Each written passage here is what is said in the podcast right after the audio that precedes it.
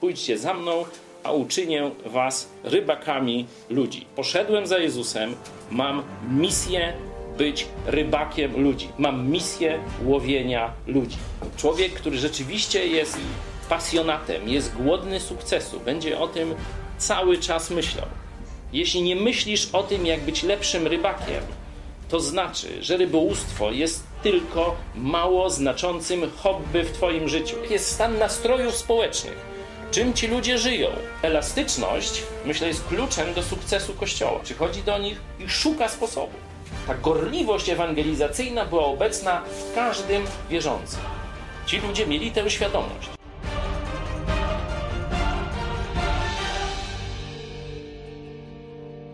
To jest zdanie z takiego czołowego protestanckiego dzieła na temat misji Księga Męczenników Johna Foxa.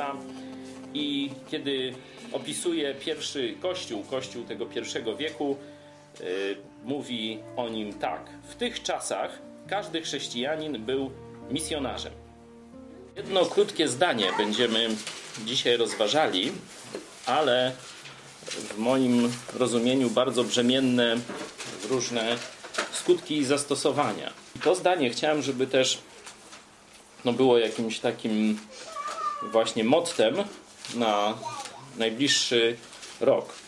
Człowiek niekiedy całe życie przygotowuje się do jakiegoś jednego zadania. Patrząc wstecz widzimy, że w pewnym momencie coś się zmieniło i przeskakujemy do jakiegoś nowego wymiaru. Dopiero teraz dochodzimy do takiego stanu, że wydaje się, że no moglibyśmy wydać jakiś taki większy owoc. Ten werset, prosty i znany, może być dla nas już rzeczywiście dzisiaj takim mottem na ten rok. I warto, żebyśmy to, co dzisiaj dalej będziemy robili nad tym wersetem, sobie mocno wzięli do głowy, znaczy tak wzięli do serca i żeby to był tylko początek refleksji. Ewangelia Mateusza, czwarty rozdział, dziewiętnasty werset. I rzekł do nich, pójdźcie za mną, a zrobię was rybakami ludzi.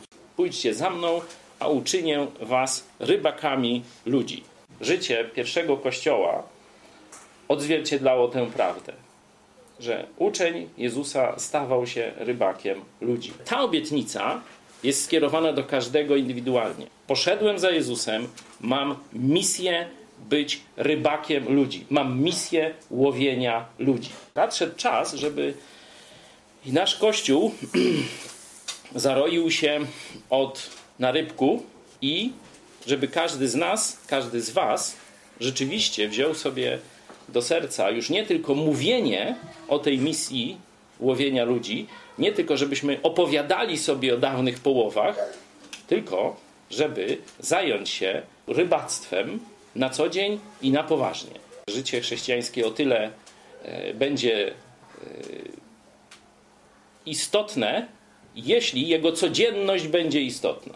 My żyjemy tu i teraz i to, co możemy zrobić, to jest to, co zrobimy od teraz, jak zaczynamy, czy za kilka chwil.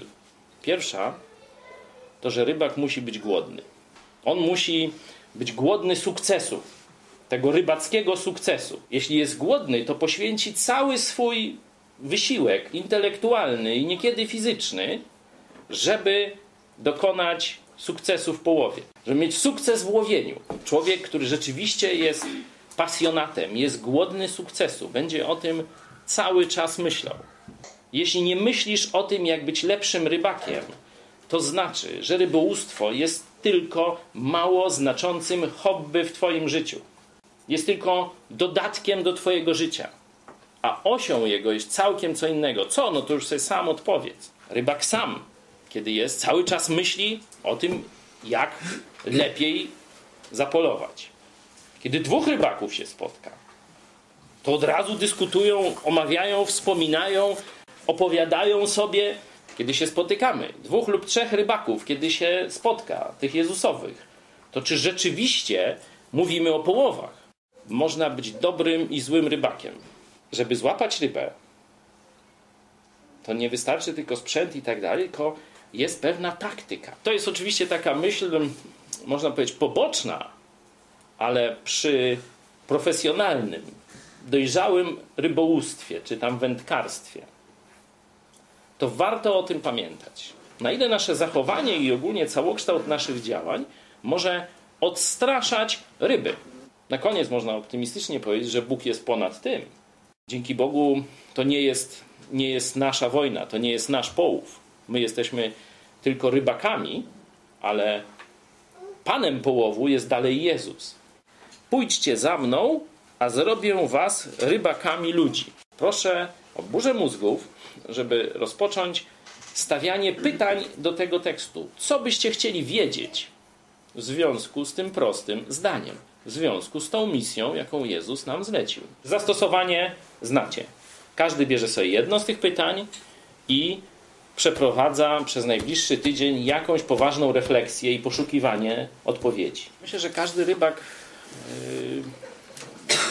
no tutaj zawsze kombinuje, nie? Jak mu ten połów nie wychodzi. Nie? No to myślisz, co jest nie tak? Najpierw szuka przyczyny w yy, takich warunkach całkowicie materialnych, czyli na przykład nie to miejsce, nie ten czas, nie ten sprzęt. Patrzy najpierw, czy proste rozwiązania techniczne zmienią sytuację. Nie? No wszystko sprawdzamy, zmieniamy, kombinujemy, a dalej nie ma tego połowu. Nie, nie ma tego efektu. Myślę, że wtedy no, trzeba włączyć no, cierpliwość i takie, no, że Bóg wie, że coś jest jeszcze nie tak w... w tym moim przygotowaniu do tego rybołówstwa, o czym ja zapewne nawet nie wiem, że trzeba by to zmienić, czy, czy dopracować, czy mieć, żeby ten połów przyjąć. Ale ważne jest jeszcze przy łowieniu, Pawle, i to myślę, że yy, tutaj to nam to nieźle wychodzi, jest nęcenie. Jest nęcenie. Żeby dobrze rybę złowić, to trzeba ze dwa tygodnie za, za, zanęcić. Działanie, które nie daje bezpośrednio efektu przez jakiś długi czas, że dwa tygodnie nic, tylko dokładasz. Nie wiemy, na jakim etapie jesteśmy. Czy jesteśmy na etapie przygotowania do tego, żebyśmy umieli zagospodarować te ryby? Nie? Czy jesteśmy na etapie właśnie tej cierpliwości, że mamy tylko wytrwać w nęceniu i kiedyś przyjdą te ryby, kiedyś się zaczną pojawiać? Nie? Ale myślę, że no, warto cały czas być otwartym na analizowanie swojego, swojej techniki połowu. Apostoł Chrystusa, człowiek już wyćwiczony, to nie była jego pierwsza ewangelizacja. On już był kilka lat misjonarzem, można powiedzieć. A kiedy szedł do nich, to mówił, że idzie z obawą i drżeniem. Nie? To nie był rutyniarz. Także tutaj to, co było człowiekiem, należy to, jak to wypełnić. A jeżeli mu tak kiepsko idzie w tym łowieniu, to znaczy, że trzeba się przyjrzeć tej pierwszej części. Czy na pewno idę za Jezusem tak na sto procent? Tak. Trzeba mieć zawsze nadzieję, że coś się złowi. Trzeba mieć do tego serce. Po prostu trzeba mieć serce. Czym ci ludzie żyją? Jakie są ich główne zainteresowania? Gdzie jest ten punkt, gdzie można by dotknąć ich uwagi, by ją przykuć? I wiecie, że ta jego mowa skończyła się no, w telewizji T V N tamtych czasów. Właśnie trzeba obserwować, czym żyje społeczeństwo. Dzisiaj jest rozczarowanie do polityki. Nasz naród politycznie ginie. Mówienie, że jest inaczej, jest zaklinaniem rzeczywistości, jest zwodzeniem ludzi. Tego narodu praktycznie już nie ma. On jeszcze funkcjonuje, bo narody nie giną tak o. Elastyczność, myślę, jest kluczem do sukcesu Kościoła. Tak jak apostoł Paweł, przecież Żyd. Przecież ci wszyscy, te wszystkie pomniki Artemidy, Zeusa i innych kolegów z tej bandy były dla niego obrzydliwością. Obrzydliwością jako dla Żyda wychowanego w monoteizmie. Dla chrześci- chrześcijanina też budziły odruch pożałowania. W co ci ludzie wierzą? W kamień, złoto i farby, które odpadają po paru latach, jeśli nie konserwować tego, nie? A jednak zobaczcie, jak przyszedł i jak przemówił do tych ludzi. To jest elastyczność. To nie jest kłamstwo. To nie jest udawanie. Pomimo tych swoich założeń wstępnych, swojego myślenia o tym, prawdy, którą znał na ten temat, on jednocześnie wiedział, że sam był głupszy od nich bez Chrystusa. Dlatego nie prowadziło go to do wywyższania i potępiania tych ludzi, w jakim oni bałwochwalstwie i głupocie trwają, ale prowadziło go do współczucia i próby nawiązania z nimi kontaktu. I dlatego właśnie był elastyczny i dlatego w W każdym mieście, do którego przyszedł, szukał tych przyczółków i zaczepienia. Miał różne formy podejścia. Szukał ciągle, w jaki sposób z tymi biednymi ludźmi, którzy żyją w głupocie i zmierzają prosto do piekła, a szczęście jest tuż obok. Szczęście doczesne i wieczne jest tuż obok. To jest najgorsze. Że oni się miotają w tym swoim matriksie, a szczęście jest, wystarczy jedną pigułkę, nie tę, co zażywają zażyć akurat. Przychodzi do nich i szuka sposobu nawiązania z nimi kontaktu na ich, a nie swoim gruncie. Czyli jest granica. Można pochwalić za to, co dobre w pogaństwie. To, co zrobił apostoł Paweł w Atenach. Ale absolutnie nie można dać tym ludziom żadnego sygnału, że pogaństwo czy religie fałszywe są alternatywną drogą do Boga. Pytanie, na które ja chciałem, żebyśmy dzisiaj sobie króciutko przynajmniej odpowiedzieli, to jest czy wszyscy. Dzieje Apostolskie osiem, jeden, cztery. A Saul również zgadzał się z tym zabójstwem. W owym czasie rozpoczęło się wielkie prześladowanie zboru w Jerozolimie i wszyscy, z wyjątkiem apostołów, rozproszyli się po okręgach wiejskich Judei i Samarii.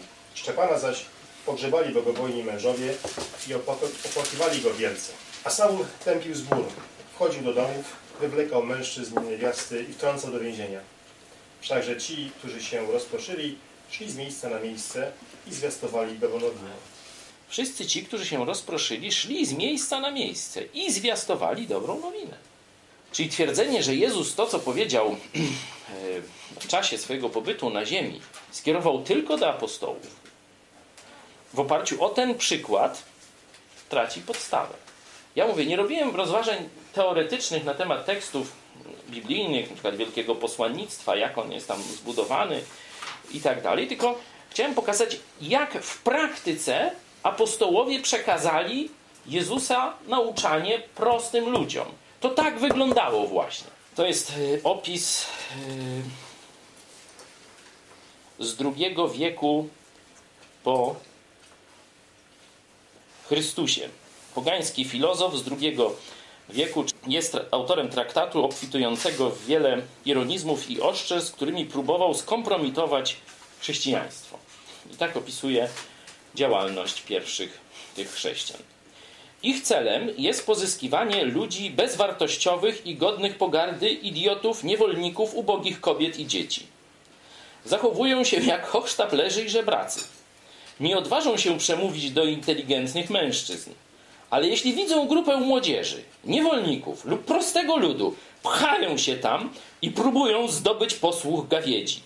Podobnie jest w domach prywatnych. Wśród nich są kręplarze wełny, szewcy, pomywacze, ludzie najbardziej prymitywni i nieuczeni. Zobaczcie, jakie piękne świadectwo funkcjonowania pierwszego kościoła. Zobaczcie, gdzie, gdzie tylko zobaczą grupę młodzieży, ludzi, niewolników, kogokolwiek, pchają się tam, to jest piękne słowo, pchają się tam i szerzą te swoje głupoty.